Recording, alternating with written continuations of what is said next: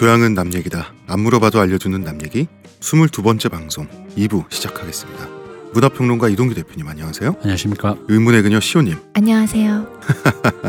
저는 마성의 교주 홍대선입니다.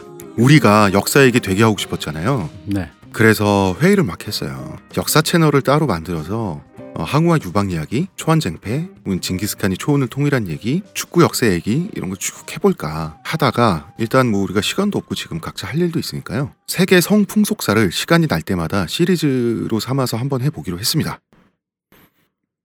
박수를 치던가 두 사람 왜 이래 진짜 박수를 치던가 네 그렇습니다 뭐 말을 좀 해봐 아니 뭐 그런갑다 하기로 했나 보다 아니 하나 뭐 보다. 그게 아니라 원래 역사를 하려고 그랬는데 네. 여러 가지 얘기가 많았어요. 아 물론 여러분이 지금 담담한 이유는 알아요 뭐야? 대선 진리교 얘기까지 듣다가 음.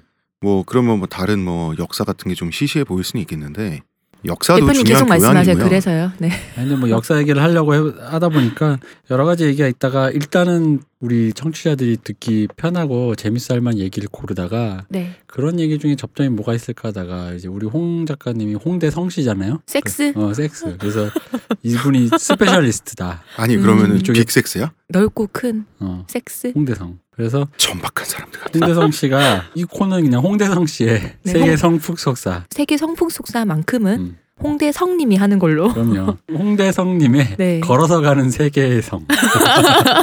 뭐 그런 거지.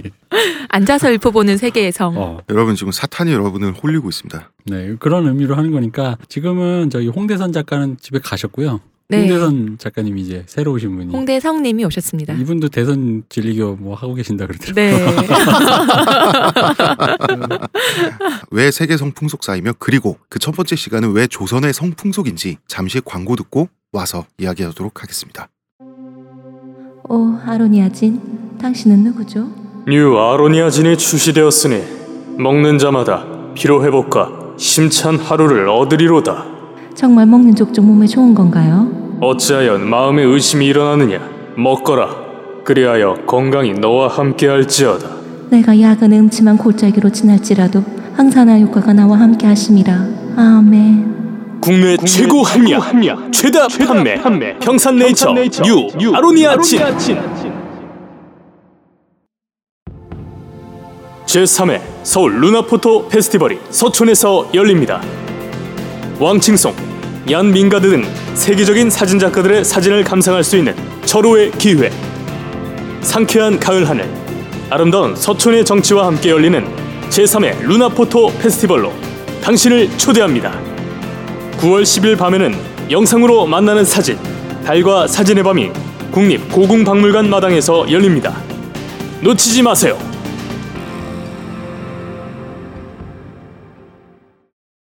왜 성풍속사인가? 또 왜 조선의 성풍속인가? 우리나라가 성윤리가 좋다 나쁘다 빡빡하다 이런 걸 떠나서 굉장히 복잡한 나라잖아요. 우리 저번에 근대 가족윤리 설명할 때 네, 김민희 플러스 홍상수 특집이었죠 그때가 그렇습니다. 자 기본적으로 유교 있었고요. 그 유교도 조선 전기 중기 후기가 다 달라. 음. 거기에 이제 일제 군국주의가 옵니다. 사실 중간에 깨알같이 동학 농민운동 이런 것도 있어. 거기에 박정희식의 근대 가족윤리, 지금 신자유주의적 속물성까지 모든 층위를 다 가지고 있어요. 그렇기 때문에 이 가닥가닥을 하나하나 끌어올리는 것이 굉장히 귀찮아요. 음. 근데 이걸 재밌게 해보고 싶은 거예요. 조선시대 사람들은 이랬어요. 하고 우리가 수다를 떨고 정말 있었던 일들을 즐겁게 이야기하면서 그것들이 아 이런 의미였구나라는 게 자연스럽게 알려졌으면 좋겠어요.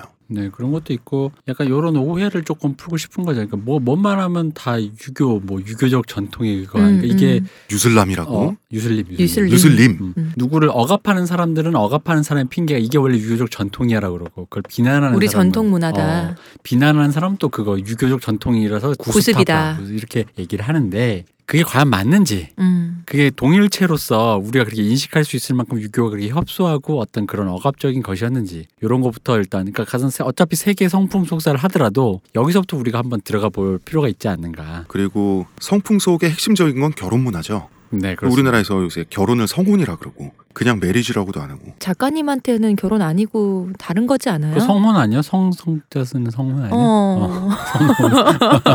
대선 진리 대선 진리 엄마니 반매요. 홍대성님이 얘기하시는 네, 성혼. 그렇습니다. 사랑의 감정을 가지고 평생을 함께하는 신성한 약속이라고 이야기는 하는데 네. 겉으로만 그런 셈 치는 거고 그 내부는 실제로 굉장히 노골적인 거래인데 이걸 별로 숨기려고 하지도 않아요. 그렇죠. 이 두 가지가 그 충돌하면서 양립하는 게 대표적인 게 결혼 정보 회사 광고들. 음, 내가 그 있잖아 M&A라고 음. 합병이라니까 가족끼리. 기본적으로 제가 이거 재미로 이게 들어가 봐서 당신은 몇 등급짜리 신랑일까요? 음, 하면은 저는 제가 F 등급 나올 줄 알았거든요. 네. 근데 D가 나오더라고요. 어, 놀랍게도. 그래요? 그럼 F는 뭐예요? F는 제가 키가 아예 170 대머리. 아니 F는 머리가 대머리에 checking을 안 한 거지. 아. F는 180 이상이 키가 못 되는 홍대선. 제가 180이 넘어요. 아, 키. 어, 그거 그거. 아, 키. 키 중요하지. 남자 외모는 음. 사실 거의 키만 보는 경우가 많으니까. 그렇죠. 음. 키. 근데 그게 F까지 있어요? 있더라고요. A, B, C, D. 아이 그 회사마다 다 다르겠지. 아 그래? 아니 뭐 아예 이런 느낌이 어떤 거냐면 왜 트와이스의 쯔위가 나랑 사귀어줄 리 없어라는 느낌 같은 거라서 어. 아예 시도를 안 해봤기 때문에 어, 어. 내가 나를 등급까지 매겨야 하나 어, 이런 뭐. 느낌. 어. 그리고 현재 2016년 인터넷 커뮤니티 기준입니다만은 네. 남성들과 여성들의 사이가 이렇게 안 좋은 적은 유례가 없었던 것 같아요. 음. 굉장히 증오도 많고 혐오도 많고 혐오하는 논리도 어, 뭐 어떻게 보면 발달됐다고 해야 되나? 그걸 발달이라고 할 수 있나요? 발달됐죠. 발달된 거죠. 발전이 아닌 거지. 그러니까 발전은 모르겠는데 진짜 음. 발달됐지. 근데 이게 굉장히 즉물적이잖아요. 음. 남자와 여자 중에 결국 core는 누가 더 손해 보는가 싸움이야. 그죠? 손해 보기 싫으니까. 손해 보는데 재밌는 건 결혼이다 보니까 결혼은 근데 기본적으로 누적되어 왔던 가부장제는 유지하는 채로 그러니까 예를 들어 새로운 가족 관계를 만들면 되거든요. 음. 그 자기들이 어떤 식으로든 근데 그 새로운 가족 관계가 아니고 가부장제 내에서 싸우는 거예요. 그 무슨 음. 얘기냐면 가부장제가 기본적으로 저기 뭐야 상속을 근거로 한 어떤 그 의무 사항들이 좀 많잖아요. 그 네. 상속 흔히 말하는 그 가족들이 갖고 있었던 원래 그 자본이 새로운 가족이 독립을 하면서 그 가족에서부터 그 자본금이 출연돼 나온단 말이에요. 음. 당연히 돈을 주는데 요구가 있겠죠. 음, 그게 음. 뭐야 제사를 지내라 아버지를 모셔라 뭐뭐 살살 맞게 굴어라 뭐 때 되면 내려와서 뭐 노예처럼 살아라 뭐 이러는데 그 하겠지. 근데 여기서 말하는 게 뭐냐면 싫은 거야. 음. 그러면 그게 싫고 이게 싫고 하면 이게 뭐가 문제인지를 파악해서 내가 그럼 원하는 게 뭐야? 나 그러면 이걸 안 하려면 독신으로 살아야 되나? 그럼 들어가 그럼 난 여자나 혹은 남성이랑 살고 싶은데 어떻게 해야 되지? 그럼 살고는 싶은데 이걸 안 하고 싶다? 그럼 거기에 대한 맞는 대안적인 가족 관계를 해나가면 그만인데 음, 대부분 그건 다 패스하는 거야. 그럼 뭐야? 그 하기 왜- 싫다만 남은 거지. 그렇지. 음. 그러니까 내가 지금 너무 불행한데 음, 이 불행에 대해서 누군가는 책임을 져야 돼 하면서 고개를 돌리면 그렇죠. 침대에서 왼쪽에 자고 있잖아. 그치. 와이프든 뭐 남편이든. 와이프든 혹은 남편이든 시어머니든 음. 혹은 자식이든 이놈 새끼 때문에 뭐 이러든 다 그런 식이라는 거죠. 음. 그리고 우리나라가 교육 과정을 통해서 이의를 제기하는 법을 가르치질 않아서 그 아까 대표님 말씀대로 다 패스하는 거야. 맞아요, 맞아요. 이게 뭐지라는 거에 대해서 한 번도 그거 혹시라는 말을 음. 해본 습관이 없어요. 하면 다 어른한테 뭐 말대꾸하니 그러니까. 음, 음, 음. 이 이야기를 하고 싶어서 82쿡이라고 하는 좀 정치적으로는 진보적인 주부들이 중심이 되는 커뮤니티를 봤는데 남편 욕할 때 꼭 붙는 단서가 돈도 똑바로 못 버는 주제라고 꼭 단서를 달아요. 그러니까 그런 단서를 다는 분들이 꼭 속물근성에 찌든 여성들이라고 말하고 싶진 않아요. 그렇죠. 이게 클리셰적인 표현 이 될 정도로 이런 게 들어가 있다는 거죠. 이런 사고 방식이. 음. 그리고 남자의 경우 똑같아요. 남자의 경우는 자기 와이프 욕할 때 아침밤 얘기해 맨날. 그지. 그런 어. 아침밥.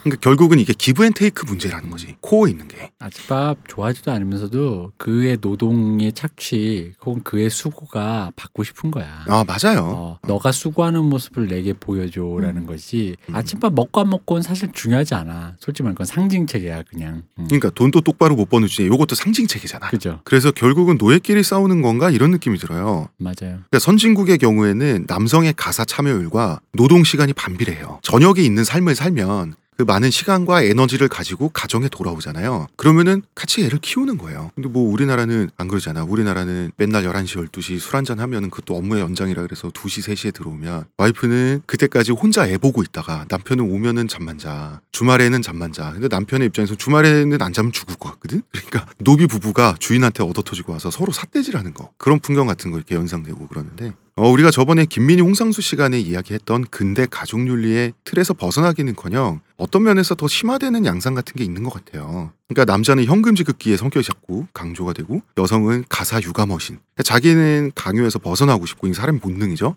그러면 거기서 말해야 되는데 상대는 또 외려 속박하려는 강박이 보여지고 그런 면에서 저는 최근에 화제가 됐던 메갈 티셔츠 있죠. 네. 그 뭐였죠, 시호님? 걸스 do not need a prince. 어 이게 현금 인출기의 책임을 다 지우지 않겠다는 거잖아 한편으로. 아, 그 남자한테도 되게 좋은 되게 말이야. 좋은 네. 얘기잖아요. 서로 서로 어, 좋은 내가 말이죠. 왕자가 안 될 수도 있다. 안 돼도 좋다라는 말을 해주는 거잖아. 어, 이거 일종의 엄연한 남성 해방 같은 해방이야. 건데, 어 맞아요. 어. 그러니까 성 역할에서 벗어나자라고 하는 어떤 쌍방적인 그게 있는 건데 굉장히 완고한 문구죠. 게다가. 아니 그 굉장히 건전한 문구예요. 네. 저는 그런 티셔츠 문구에도 아무런 문제점을 못 느끼고 그것을 입었다는 사실에도 어떤 문제점을 못 느끼는데 뭐가 문제가 됐냐면 메갈 쪽과 연결이 돼 있다. 근데 메갈에는 내가 정말 싫어하는 애들이 있어. 이게 파시즘이에요. 그 마음에 안 드는 것이 몇 병을 튀었어. 건너 건너 추적해 보면 너는 얘 친구의 친구의 친구인데 어, 아주 나쁜 사람이 그럼 너도 나쁜 사람이야. 약간 이런 느낌도 들고 아니면 밑도 끝도 없이 그냥 뭐 싫으니까 핑계를 잡은 건지 뭔지 모르겠는데 어쨌든 우리 이 얘기는 뭐 저도 메갈 싫어합니다만은 이 얘기는 다음 주에 우리가 어, 깊게 얘기해 볼 수 있을 것 같고요. 이런 것들, 이런 것이 이제 해방이 될 수 있는 그런 성 역할의 어, 시대인 거죠. 제가 지금 뭐 쌍방 과실처럼 마치 이야기를 했지만 한국은 여성 차별 사회가 맞죠? 이건 뭐 의문의 여지가 없는 것이고 또한 조선 시대도 여성 차별 사회가 맞죠. 맞는데 그러다 보니까 우리 사회에 진보하지 않은 모습을 다들 유교의 폐단으로 치부해서 그 뿌리를 죄다 조선 시대로 몰아버리는 문화적 습관이 있어요. 아까 대표님 말씀하신 것처럼 음, 지금 21세기 한국의 여성 차별이나 성적 보수성 혹은 이중성도 유교주의로 퉁치고 그래서 유슬림이라는 말도 있을 정도인데 과연 그런가? 그렇지는 않다는 거죠. 우리가 조선 시대를 만약에 근원이자 쓰레기통처럼 이렇게 볼 필요는 없어요. 물론 거꾸로 국뽕을 맞고 굳이 뭐 조선은 아, 생각보다 선진적이었어요. 이렇게 말하고 싶은 마음도 없어요.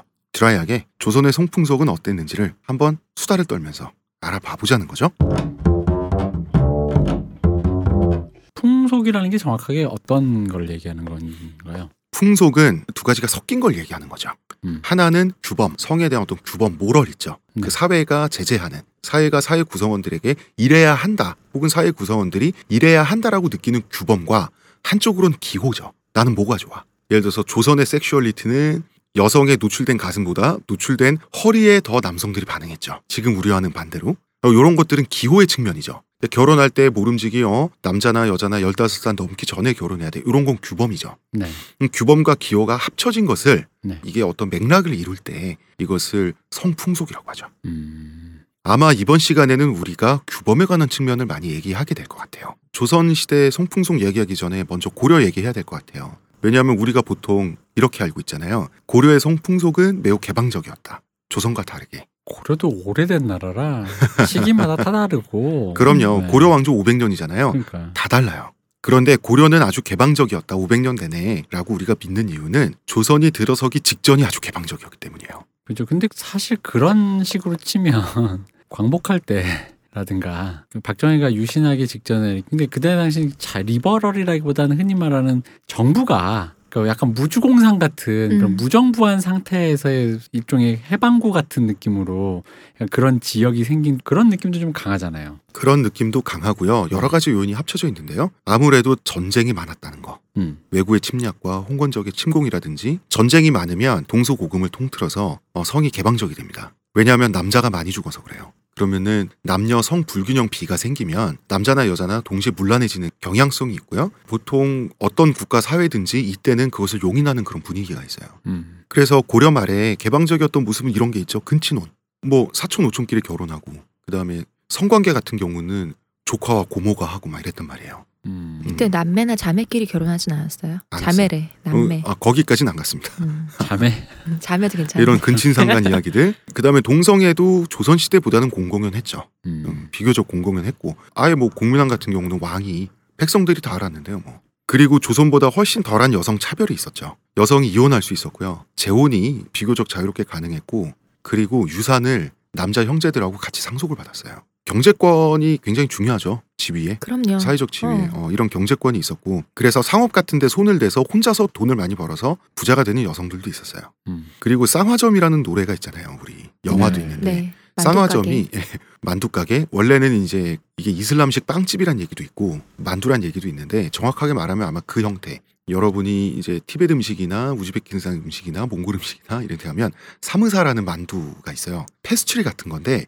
속에 만두 고기 소가 들어가 있어요. 음. 그거를 이제 지역에 따라서 사모사, 삼사, 사무사 이렇게 다르게 부르는데 어, 요거를 쌍화라고 했을 가능성이 굉장히 크다 그러더라고요. 음. 이 쌍화점을 운영하는 부는 회회압이라 그래서 무슬림이죠. 아랍에서 내 손목을 잡던 그 회교도- 회회압이 회교도의 그 회자인가요? 예, 그 회회압이라 음. 그랬어요. 그래서 귀부인이 바로 이러한 회회압이 남성을 애인으로 두는 것이 또 유행이었어요. 음, 음. 당시에는 이제 회회압이는 정력이 좋다라고 하는 게 통설이었다 그래요. 그래요? 예, 그랬을 것 같아요. 그리고 옛날부터. 예. 어. 그리고 또 다른 이유가 몽골이 유라시아 대륙을 정복하면서 그냥 하나의 세계로 만들어 버렸잖아요. 그래서 동서 문물이 빠른 속도로 뒤섞이면서 생기는 개방성이 있어요. 음. 이 국제적인 느낌. 그런데 기본 근간은 아무래도 불교인 것 같아요. 불교는 교리상 만민 평등이에요. 왜냐하면 윤회로는 굉장히 카스트적이에요. 그렇죠. 내 전생이 지금의 내 삶의 모습을 만든다는 거거든요. 성적표잖아, 성적표. 음, 음, 성적표 수미양가. 음. 불교는 윤회의 고리를 자기가 끊을 수 있어요. 음. 뭘로 끊냐면 깨달음으로 끊는 건데 깨달음이 되게 애 보이지만 그냥 논증이에요. 논증이고 지식이에요. 이거는 신분과 상관없이 할 수 있는 거예요. 인간이라면. 신분과 상관없으면 성별도 상관없죠.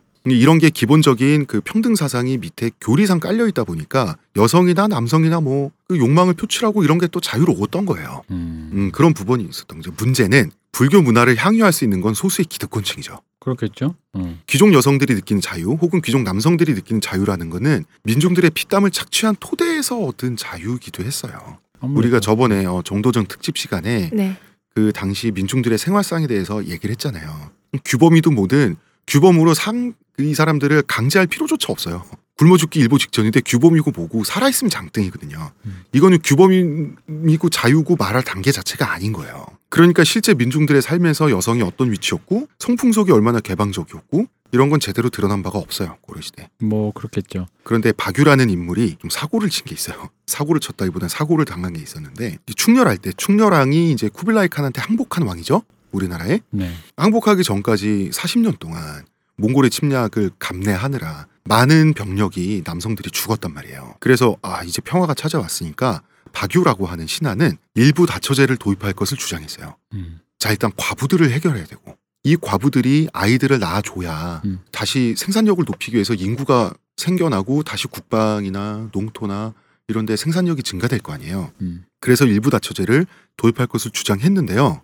개성시내에 있는 여성들이 저 녀석 안 되겠다. 일부 다처제라니. 그래서 궁궐에 출근을 하는데 둘러싸여가지고 몰매를 맞았어요. 그러니까 요게 약간 이제 이면이 있는 게 남녀 성비 문제 약간 이면이 있는 게 뭐냐면 남녀의 수가 안 맞는데 전쟁 때문에 네. 어, 몽골랑 또 고래 전쟁했잖아요. 음. 그러니까 이제 몽고인이랑 중국이 어쨌든 그 사람 점령군이잖아. 음. 그러니까 이제 외국인이 왔는데 우리처럼 오랑캐다 이 기준이 아니라 그 사람들이 와서 이제 결혼을 조선 그러니까 여기는 고려지 고려 여성을 결혼하거나 첩으로 삼는 게 이제 대유행인 거예요. 음. 근데 어쨌든 간에 그 당시는 어쨌든 남성 중심의 사회니까 여성 입장에서 경제적으로 유리한 쪽이 이쪽인 게 맞는 거야. 그러다 음. 보니까 지금도 왜 그 인터넷에 흔히 말하는 여성 혐오 중에 홍대 가면 외국 남자들이랑만 노는 이 음, 음. 괜장녀들 이런 느낌처럼 음, 약간 요런 이미지가 있었다 그러더라고요. 그러니까 그러다가 고려인의 수가 줄고 여성도 막 계속 주, 주는데 이거는 이제 위정자 입장에서는 어쨌든 나라를 유지할 때 시스템적인 문제를 고민할 수밖에 없잖아요. 수가 많고 뭐 애를 낳고 뭐 이런 류의 문제. 그러니까 인구 절벽을 방치할 순 없잖아. 그렇지. 어, 그런 그거야 본인이 외국 사람을 결혼하든 그거 네 자유인데 나라를 고민하는 사람은 또 그건 좀 다른 문제다 이거죠. 이제 음. 그랬던 거지. 근데 이제 다분히 경제적인 면이 여기다 있는 건데 이게 이제 이 사람 박유의 주장이 축첩제는 사실 이슬람에서 일부 다처제 하는 거랑 거의 논리가 같. 이슬람에서 일부 다처제가 처음 나오게 된 계기가 지하드 하면서 남자들이 많이 죽어가지고. 그렇죠. 많이 죽었기 때문에 여성의 경제적인 그 자립 능력이 없다 보니까 그녀들을 부인으로 두어서 먹고 살 수 있게 해준다라는 측면이 굉장히 강했다는 거죠. 음. 그래서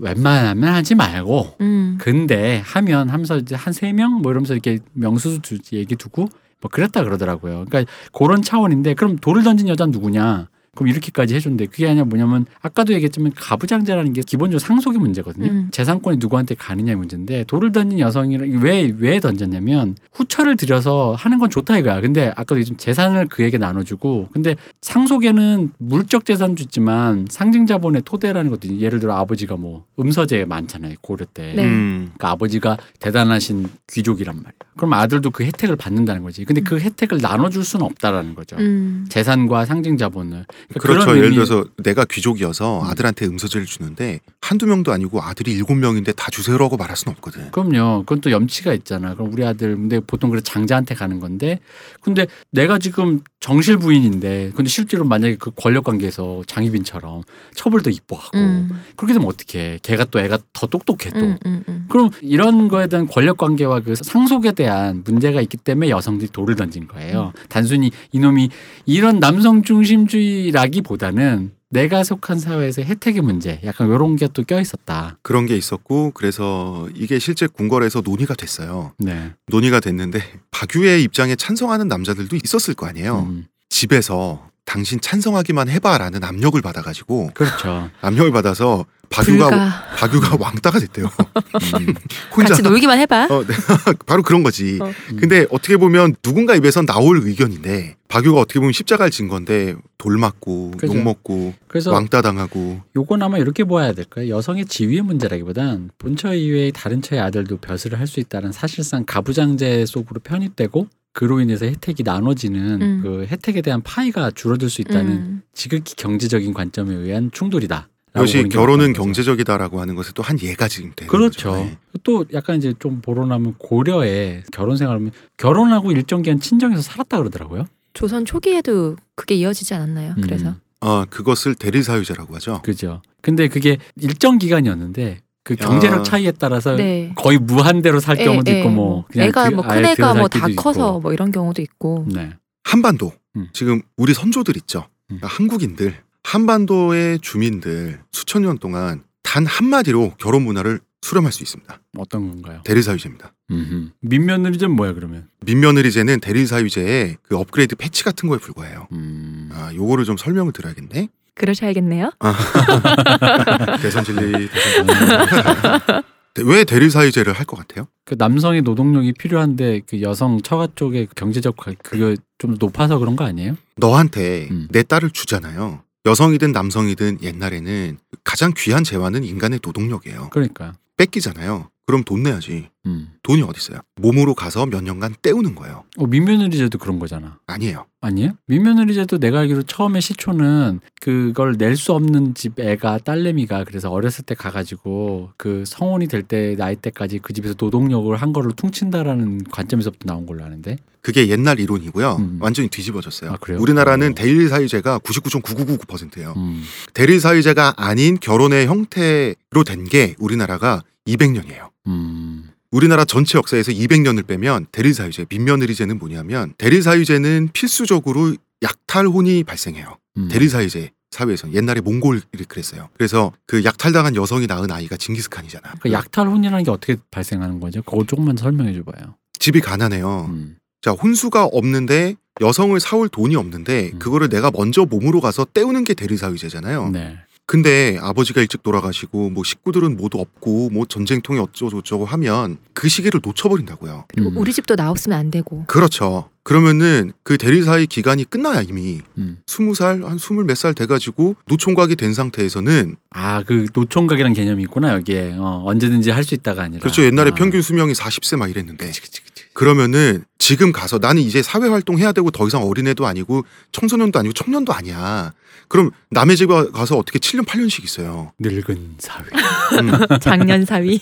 그럼 여자를 훔치는 거예요. 아, 빈며느리제는 미리 결혼 약속을 한 며느리 있죠. 네. 우리 집안에 들어온 며느리를 약탈을 방지하기 위해서 미리 데려와서 숨겨놓는 게 빈며느리제예요. 원래 아, 노동력의 관점이 아니군요. 그 관점이야. 노동력은 남성이 제공하는 거예요. 음. 왜냐하면 여성을 데려가니까.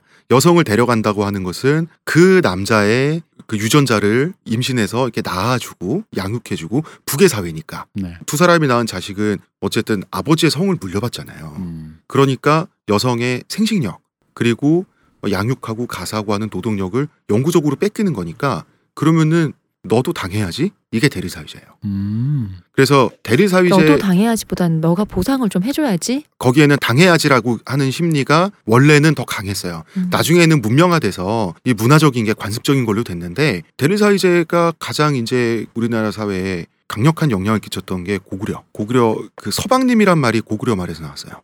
서방은 서옥이라고도 하는데요. 뭐냐면 한 10대 초반 정도 된 꼬꼬마가 끌려가는 거예요. 어디로? 처가로 와이프 만나러. 음. 장가로 가는 거죠. 그치. 그래서 시집 간다는 말은 나온 지가 200년도 안 됐고 음. 원래는 장가 간다예요. 음. 결혼한다의 말은. 그렇죠. 그래서 처가에 가는 거예요. 처가에 가면 자 결혼시켜서 이제 분가에서 독립하면 영원히 끝이죠. 자기 딸은 저 집안 거잖아. 그죠. 그러니까 한정된 기간 동안에 제대로 부려 먹어야 되는 거예요. 결코 친절하지 않았습니다. 같은 집에서 재워주지도 않았어요. 어, 군대잖아. 음. 음. 막사 지어주는 그러니까? 마당이나 근처 같은데 지어주거나 대체로는 그 꼬맹이가 직접 짓죠. 운막 같은 것을. 그것을 서방이라 그런 거예요. 아 그 운막을 예, 서방- 원래 공간이에요. 서방은. 아, 그래서 서방님은 서방에 있는 임이에요. 운막 생활자구나. 이 예, 이게. 고구려 말이에요. 동쪽 남쪽 그런 좋은 곳에 방을 주지 않고 서쪽에 아니 동서남북 서자가 아니라 다른 네. 글자인데 그냥 공간 개념인데 음. 운막 같은 거예요. 네. 예, 거기서 점점 짧아져요. 그러니까 이게 조선 시대까지 점점 짧아집니다. 대리사유 기간은 왜냐하면 기술 문명이 발달하니까 동일 노동력 대비 생산력이 늘어나죠. 그렇죠. 더 많은 쌀을 생산하게 되고 뭐 그러다 보니까 이 군대가 주는 거랑 똑같잖아요. 음. 어. 음, 음, 음. 그러다 보니까 이런 거 저런 거 혼수를 통해서 기간을 줄일 수가 있는 반면에 옛날에 삼국 시대 고구려 시대는 가장 귀한 건 노동력이란 말이에요. 그렇죠. 노동력을 대체할 만큼 어떤 물건이나 이런 게 없다 보니까 딱히 뭐 없잖아요. 음. 없으니까 알로 길면 7년, 그러니까 8년, 어, 훨씬 정말 길면 길게도 10년까지. 있었다고 알고 있는데 십몇 년도 있어요. 사실은 돌아가야 되지만 안 돌아가는 경우도 있고 그냥 거기서 사는 경우도 있고 물고기 같은 경우도 청소년 때까지 사임당의 집에서 살았다고 다 그랬어요. 네. 우리가 알고 있는 조선 시대 위인들, 조선 시대까지도 대릴 사위가 당연히 대릴 사위제가 그 한국 전통에 그거예요. 그러니까 가면은 어쨌든 꼬꼬마 때 가도 여성 임신하잖아요. 청소년 뭐 14살 뭐 이렇게 되면 그러면 아이를 낳잖아요. 아직 대릴사위 기간은 안 끝났어. 그럼 어떻게 되겠어요? 어린 시절 태어나서 어린 시절을 보내는 게 다 외가인 거예요. 네. 그래서 양녕대군도 외가에서 어린 시절을 보냈고 음흠. 세종대왕 왕도 외가에서 어린 시절 보냈고 아무래도 그때가 조선 초기니까 고려 때 네. 어떤 풍습이 남아 있었겠죠. 조선 중후기까지 그랬어요. 네. 음. 정약용도 외가에서 어린 시절 보냈어요. 그래서 외가하면 우리나라에서 음. 가장 따뜻한 고- 내 마음의 고향은 친가가 아니라 외가인 거예요. 음. 전통적으로 한국인들에게 남자나 여자나 외할머니가 더 잘해준다 뭐 이런 얘기들. 어, 삼촌은 역시 외삼촌이지 고모보다 이모가 더 친하고 하는 이 심리적 근간이 한국 전통에서 많이 유래가 된 거예요, 사실은. 근데 난 그것도 있다고 생각해. 물론 유전적인 것도 있죠. 유전적인 것도 음, 있고 우리 또 전에 얘기했었잖아요. 그것도 있는 거죠. 왜냐면은 친가는 솔직히 말나 이것도 경제적인 거, 이것도 되게 냉소적인 얘기인데 친가의 사람들은 예를 들어 고모, 이모, 삼촌, 네. 아버지와 가부장제 내에서 재산을 갖고 다투는 사람들이잖아요. 음, 음. 파일을 그래. 서로 나누려는 어, 사람들. 근데 가부장제에서 이미 외가는 그 관계는 이미 끝난 사이잖아. 그럼 이 사람들은 나에게 잘해주는 건 정말로 선선한 선의밖에 없는 거지. 그렇지. 나눌 재산이 없잖아. 나눌 재산 없죠. 이 사람과 음. 나는 그 나눌 재산의 그 관계는 아니니까. 근데 고려나 조선 초기 뭐 이럴 때까지 시집간 딸도 유산을 상속해줬잖아요. 그때는 그렇죠. 아까 어. 얘기했잖아. 그래서 공평하잖아. n 분의 1이었다. 아, n분의 1이니까. 무조건 n 분의 1이었고 누가 더 많이 가져간 음. 게 싸우지 않으니까. 음. 그래서 어렸을 때 예를 들어서 한 12살 정도의 장가를 간다 이거예요. 네. 옛- 그래서 우리나라 풍습이 우리나라만에 있는 풍습이 조혼인 거예요. 음. 좋은 풍습은 세계 여러 나라에 나타나지만 우리나라가 가장 어렸어요. 일제 시대까지도 전 세계 평균 결혼 연령 우리나라가 가장 적었어요. 대리사회제를 하기 때문에 조혼일 수밖에 없는 거예요. 어릴 때 데려와야 나중에 독립시키기 전까지 부려먹을 수 있기 때문에. 한창 피지컬이 좋을 때 일을 시켜야 될 거 아니에요. 음. 그 그러다 나같이 비리비리한 애들은 참 뭐. 어 이거 야 잘 있나 고 서방에 가서 깨울러 때 죽었네. 그런 애들 많을 텐데. 엄마 서방님 죽었어. 현대의 결혼식장을 처가에서 정하는 문화 있죠. 네. 우리나라에. 이 대리사회제에 잔존된 그 남아 있는 흔적이라 그래요. 음, 뭐 결혼 날짜도 음. 처가에서 잡는 이런 음, 것도. 그리고 시댁에서 예물 보내는 것. 음. 요것도 대리사회제 흔적이에요. 그렇구나. 그왜 뭐냐면 이제 그 인류학에서 보면 거주율이라는 얘기가 있어요. 네. 그 뭐냐면 신혼 부부가 독립을 했을 때 어디 사느냐를 갖고 그 이제 어떤 문화를 얘기하는 거거든요. 음. 그래서 처가에 사느냐, 음. 시가에 사느냐 이제 요런 거 갖고 막 따지거든. 음.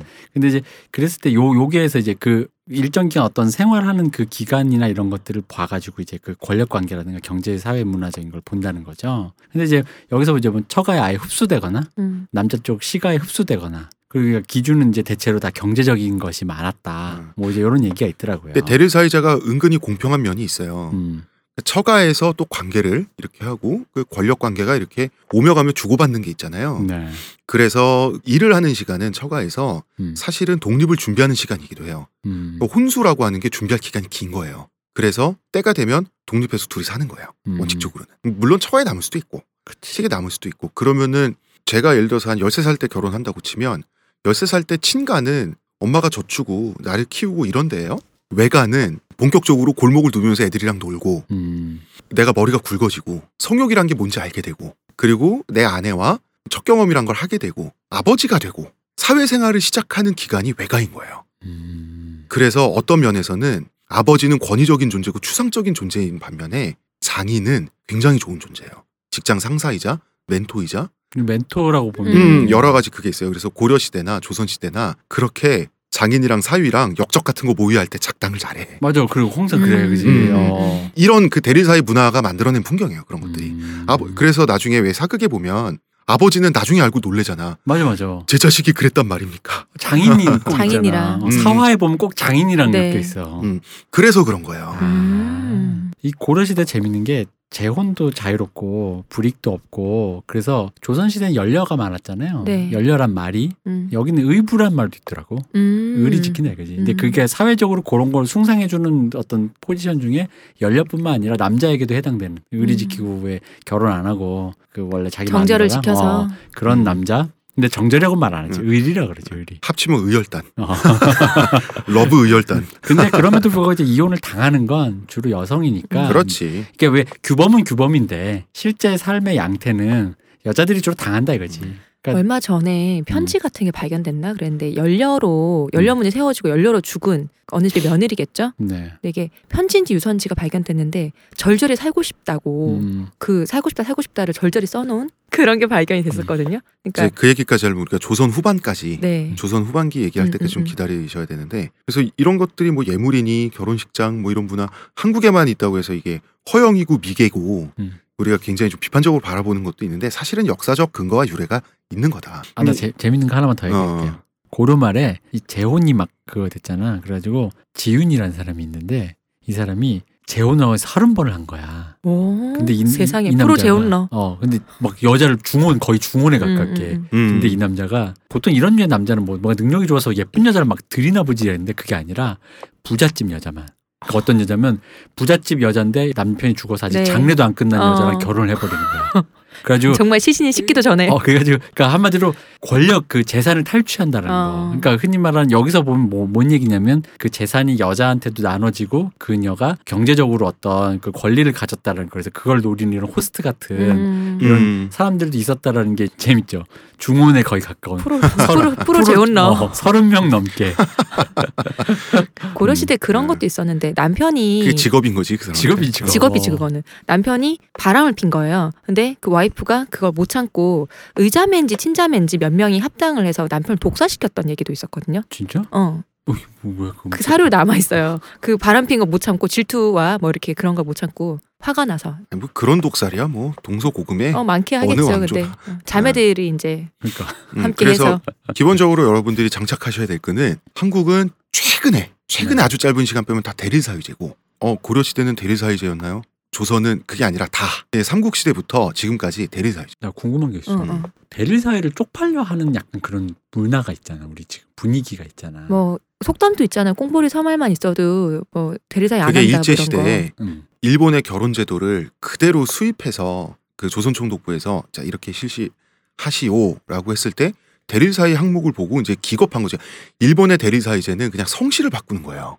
요- 요런 음. 경제적인 차원의 거래가 아니라 아. 그 집안의 아예 흡수 그 어, 통합되는 가문으로 거예요. 흡수되는 거죠. 그러니까 여기서 대릴 사유제에 대한 인상이 크게 나빠졌어요. 그리고 또 한 가지는 이게 노동이 점점 재화로 바뀌잖아요. 돈 없는 놈인 거죠.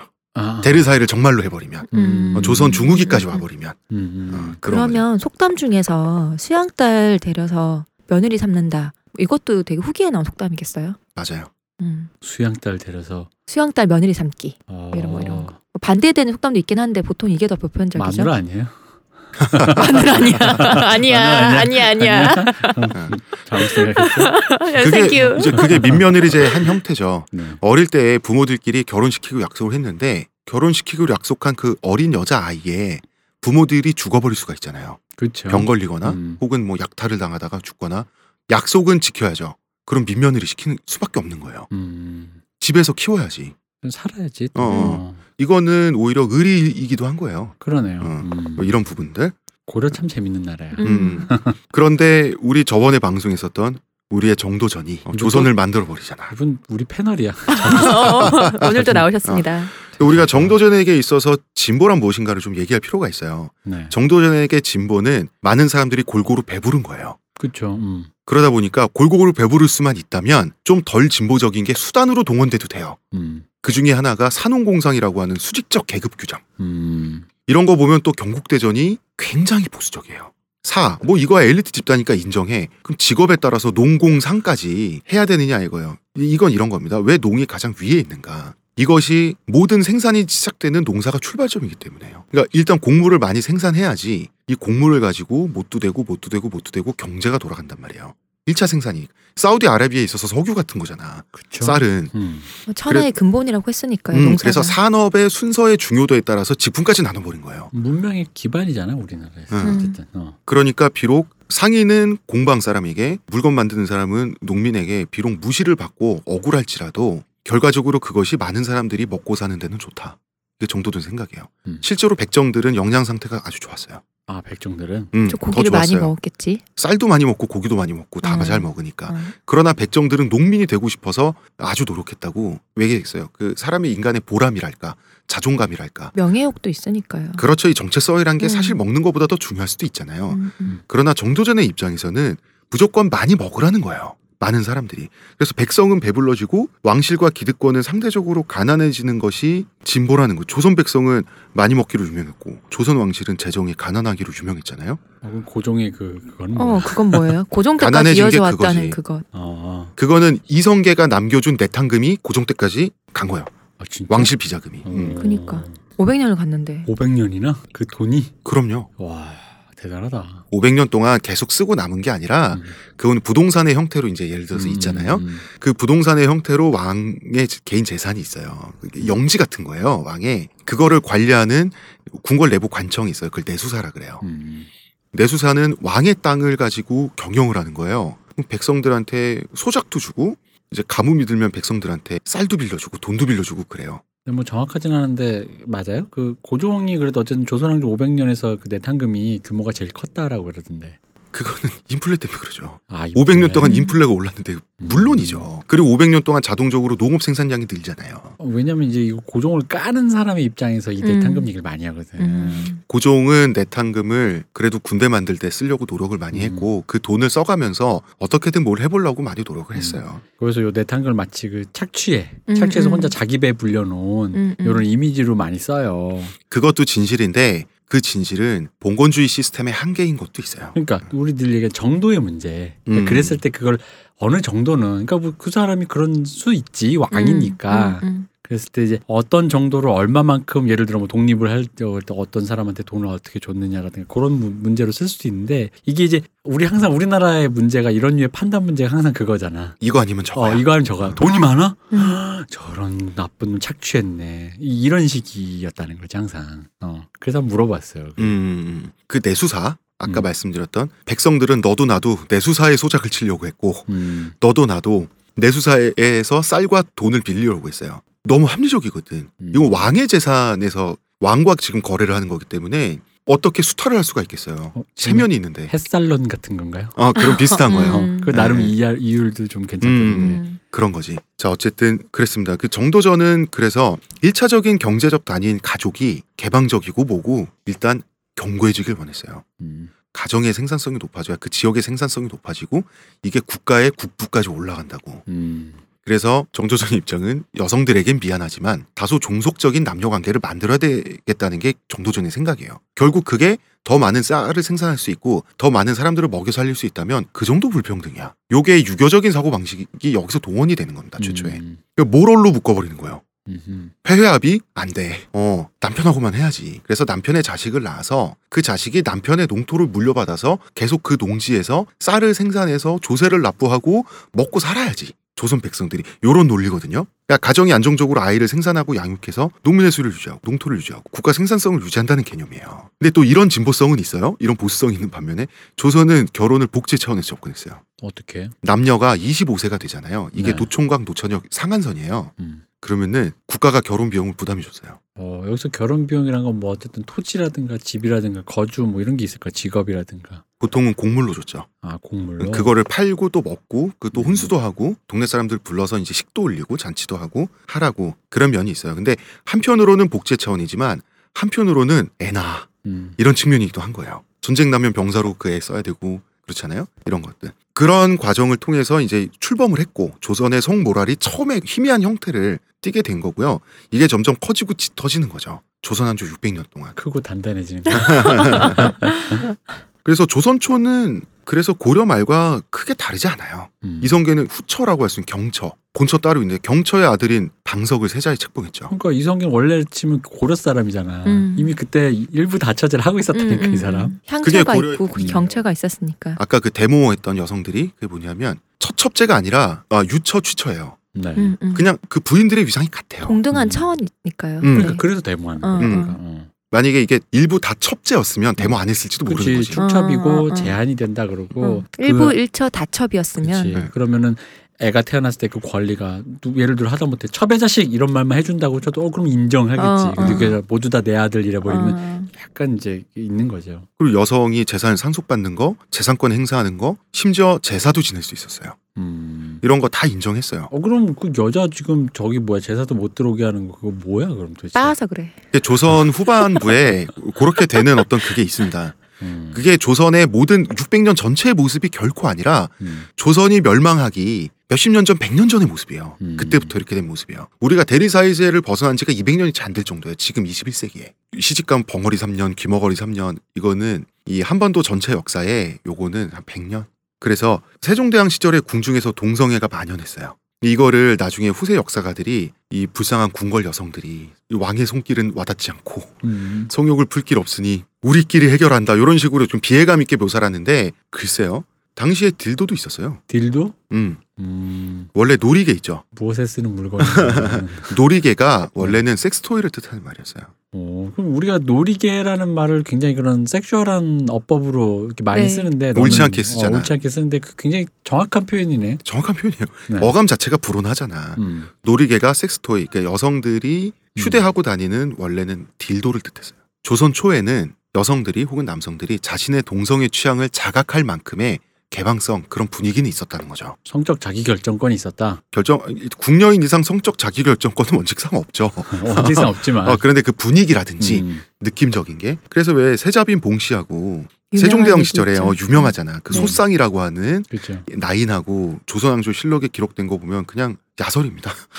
음. 어, 왜냐면 실록에 기록되어 있는데도 야설인 수준. 아 왜냐하면 그 이 사람 이 두 명이 결국 걸리잖아. 음. 걸려서 이 자백을 그대로 기록하다 보니까 자백의 내용이 음. 이게 야설이에요. 그래서 뭐 세종대왕은 이제 자기의 받아들인 문종이죠. 훗날 문종이 되는 그 세자 입장에서 능욕을 당한 거잖아요. 네. 음 그러다 보니까 궁궐 대청소에 들어가죠. 동성애자들 다 죽어.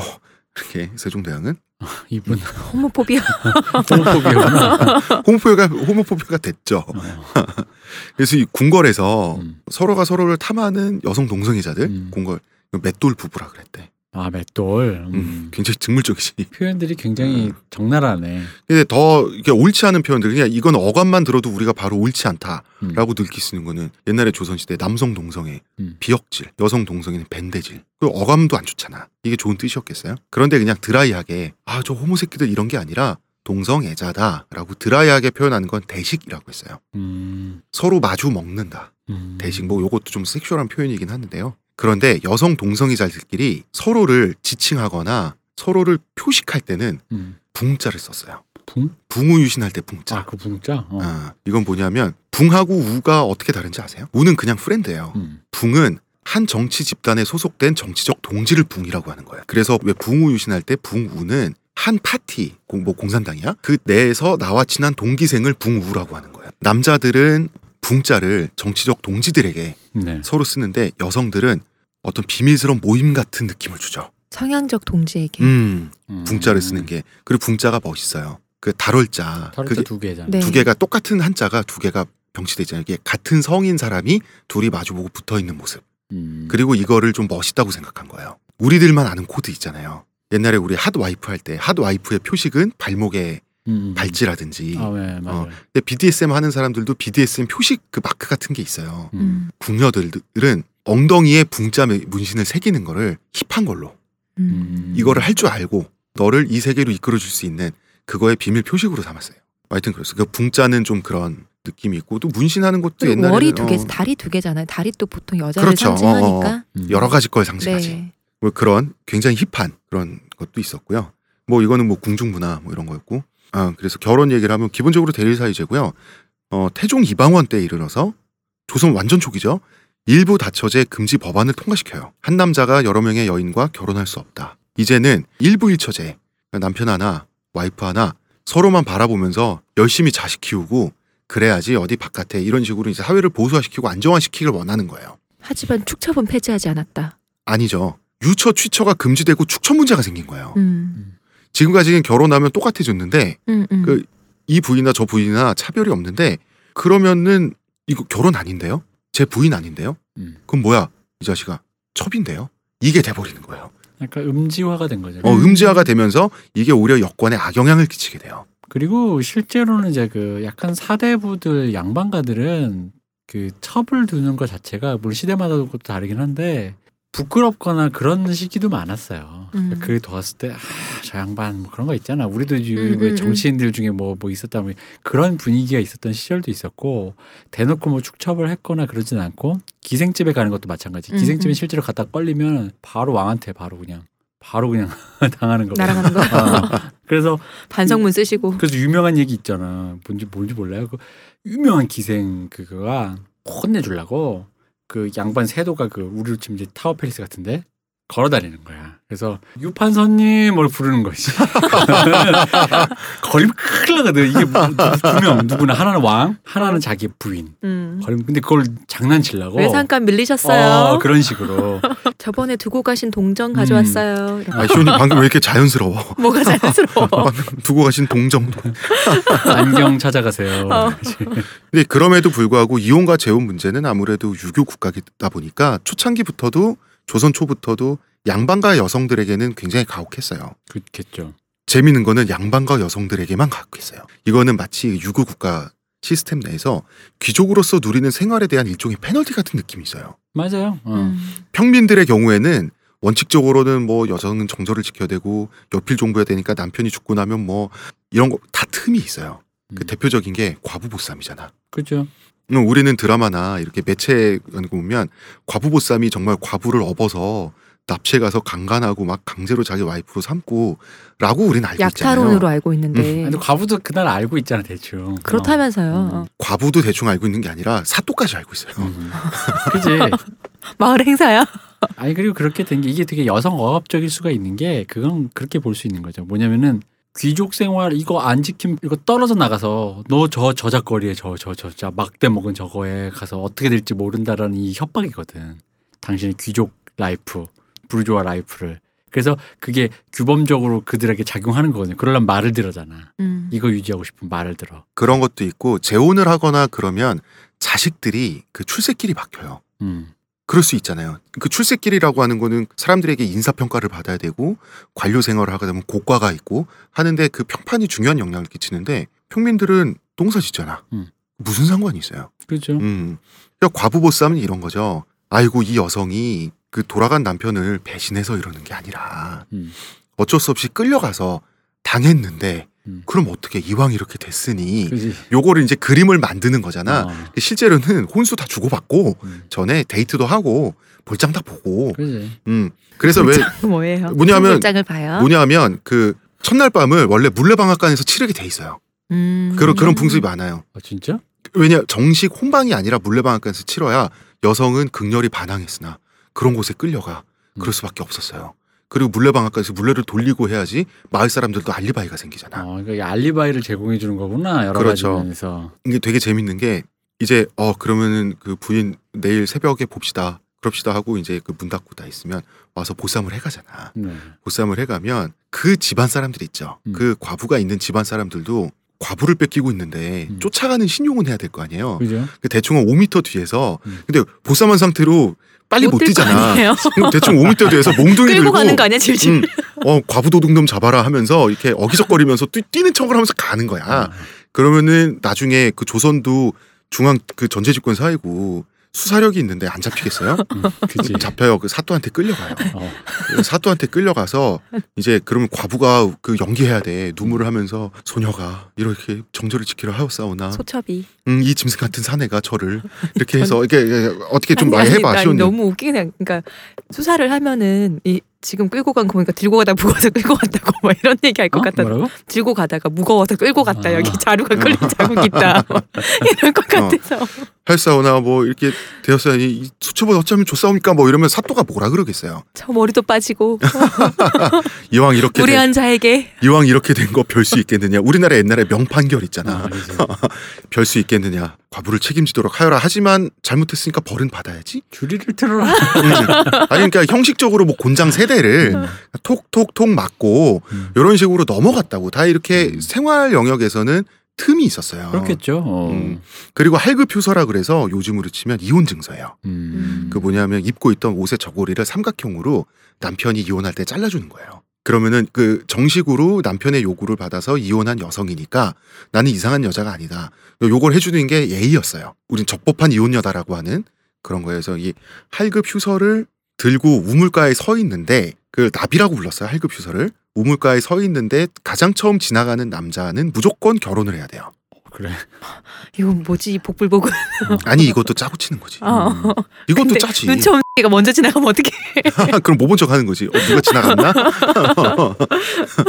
이런 거죠. 그러나 이러한 유도리가 음. 귀족들은 어쨌든 페널티를 받았어요. 그건 또 상류층에 더 부와 권력에 가까운 생활을 하는 페널티의 측면도 있었다고 좀 보여지고요. 그렇죠. 어. 그건 어디나 다 있는 거. 우리 뭐, 뭐 드라마나 이런 데서도 상류층 다룰 때 보면 그 사람들 기준에 깝깝함이 또 있잖아요. 네. 그게 그런 거지 뭐. 그래서 조선 초의 성풍속은 정치나 경제와 마찬가지로 현대 우리가 생각하는 것보다는 훨씬 더 말랑말랑한 면이 있었어요. 음. 지금 우리는 어느 시대의 조선을 배경으로 한 드라마를 봐도 남녀 관계, 주인과 노비 관계 이런 것들이 완전히 경직된 채로 계속 클리셰가 반복되지 않나요? 음, 너무 그렇죠. 갑갑하죠, 음. 굉장히. 그런데 600년 동안 그 100년은 뭐야? 몇십 년 단위로 계속 바뀌었어요. 조선 사회는. 음. 우리 생각보다 훨씬 유동적인 사회였고요. 그리고 우리가 생각하는 경직된 유교의 조선 사회와 그러기 전에 지금 우리가 지금 말씀드리고 있는 우리의 고정관념보다 훨씬 개방적이고 이렇게 물 흐르듯 이런 어떤 방편이 있는 사회에 이 모습이 훨씬 길었습니다. 음. 그랬다는 말씀 드리고요. 그러나 우리가 알고 있는 유교의 모습으로 또 퇴보를 하는 그런 측면이 있죠. 경직되어가는 그런 그렇죠. 얘기, 그 일제시대 얘기, 그리고 현대 지금 우리까지 영향을 끼치고 있는 과거 조선의 성풍소 이런 얘기를 우리 다음 시간 내일 다시 돌아와서 얘기를 해보도록 하겠습니다. 여러분 3부에서 배워요. 내일 만나요.